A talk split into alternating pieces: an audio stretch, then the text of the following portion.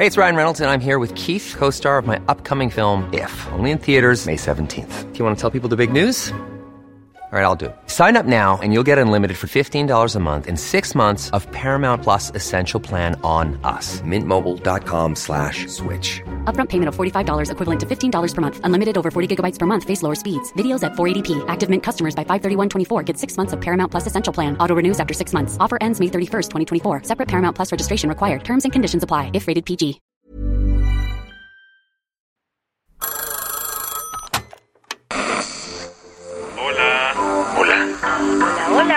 ¿Estás ahí? ¿Quieres saber lo que está pasando en tu país y en el mundo en pocos minutos? Te lo cuento. Te lo cuento, te lo cuento. Hoy es jueves 24 de noviembre de 2022 y estas son las principales noticias del día. Te lo cuento. Como ya tenía las maletas hechas para la cumbre de la Alianza del Pacífico, el presidente de Chile no canceló su viaje a México. Desde hace unas semanas se supo que Gabriel Boric iba a visitar México. El plan era que el presidente chileno participara en la cumbre de líderes de la Alianza del Pacífico. Sin embargo, el evento fue cancelado por López Obrador, ya que el Congreso de Perú no autorizó que el presi Pedro Castillo viajara. En una de esas, Boric compró la tarifa básica sin cambios en su boleto de avión porque decidió continuar con el viaje pese al cambio de planes. Así, el millennial, presidente de Chile, llegó el martes por la noche al aeropuerto Felipe Ángeles de Ciudad de México para iniciar este miércoles con todas sus actividades. La primera parada fue en el Hotel Presidente, donde Gabriel Boric se reunió con un grupo de empresarios chilenos y mexicanos con un firme propósito. Las inversiones que ustedes puedan generar son claves para generar oportunidades que mejoren la calidad de vida de nuestros pueblos. Dejando atrás las reuniones sobre dinerito, el presidente de Chile se lanzó a Palacio Nacional, donde fue recibido por López Obrador en una ceremonia oficial de bienvenida en el patio central. Más tarde dieron un mensaje a los medios desde el Salón Panamericano del Palacio Nacional. Ahí el presidente López Obrador habló así de la relación entre los dos países. Nos unen eh, la historia, la política, la solidaridad. El presidente chileno correspondió el cebollazo de AMLO y habló de las profundas conexiones entre Chile y México, e incluso citó las aventuras de una de las chilenas más queridas por los mexicanos. Este año son ya 100 años desde que llegara Gabriela Mistral, invitada por José Vasconcelos para liderar parte de la reforma educacional en los sectores rurales más postergados de México.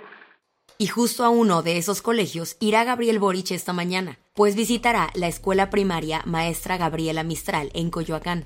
Por la tarde caerá un rato al Senado para platicar con el coordinador de Morena, Ricardo Monreal. Y finalmente pasará a saludar a Claudia Sheinbaum. Así concluirá la visita de Gabriel Boric dos días antes de lo previsto originalmente. ¿Qué más hay? Los trabajadores chinos de la fábrica de iPhone más grande del mundo se fueron a huelga.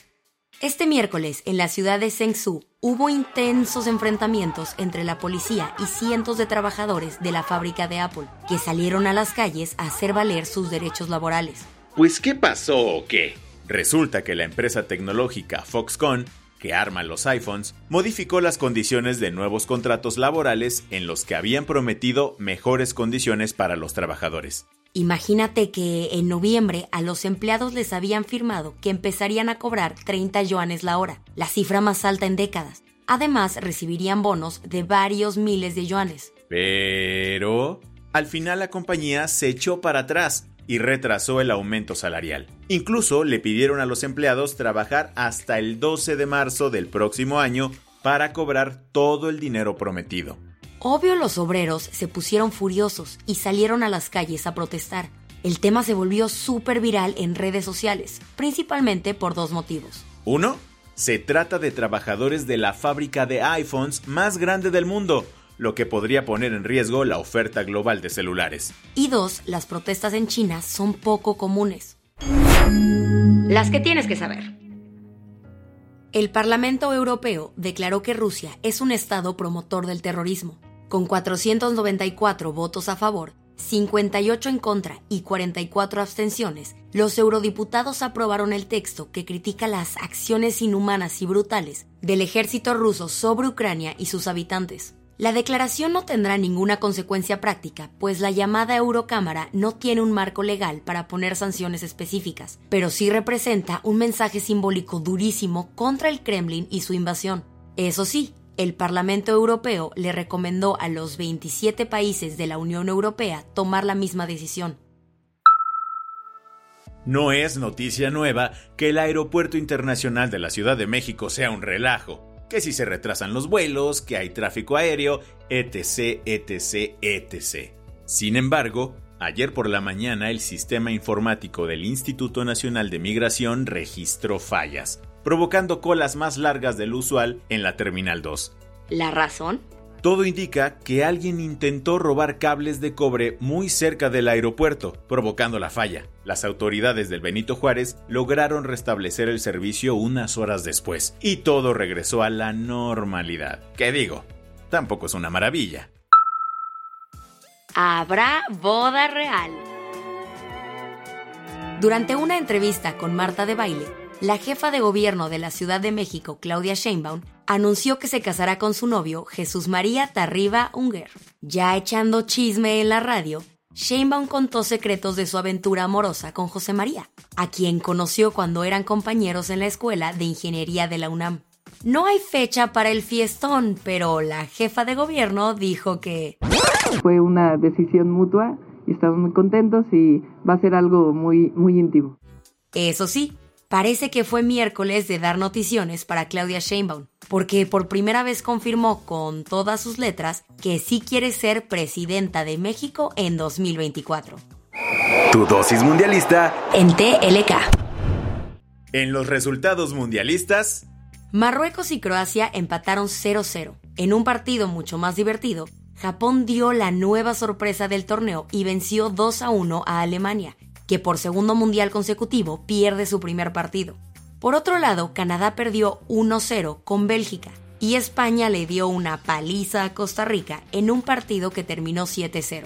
En más noticias mundialistas, la FIFA abrió una investigación contra México por los cánticos discriminatorios y homofóbicos durante el partido de Polonia, que se jugó en Qatar, un país que castiga con cárcel la homosexualidad. En fin, la hipotenusa. La mexicana Karen Díaz pasó a la historia por convertirse en una de las seis árbitras que, por primera vez, participan en un mundial varonil. Lo hizo en el Marruecos contra Croacia. Los jugadores de la selección alemana no se quedaron de brazos cruzados. Antes de jugar contra Japón, el equipo protestó tapándose la boca en la foto oficial después de que la FIFA prohibiera los brazaletes arcoíris. La del vaso medio lleno. John McFall, un atleta paralímpico de 41 años, fue convocado por la Agencia Espacial Europea para ser uno de sus nuevos astronautas, convirtiéndose en el primero con una discapacidad física en conseguirlo. La Agencia Espacial lleva rato trabajando en eliminar los obstáculos que impiden que las personas que viven con una discapacidad participen en misiones espaciales. El paraastronauta inglés se unió a la generación 2022 de astronautas europeos, los primeros que la agencia recluta desde 2009. Con esto cerramos las noticias más importantes del día. Yo soy Isabel Suárez. Y yo soy Baltasar Tercero. Gracias por acompañarnos hoy en Te lo cuento. Nos escuchamos mañana con tu nuevo shot de noticias. Chao.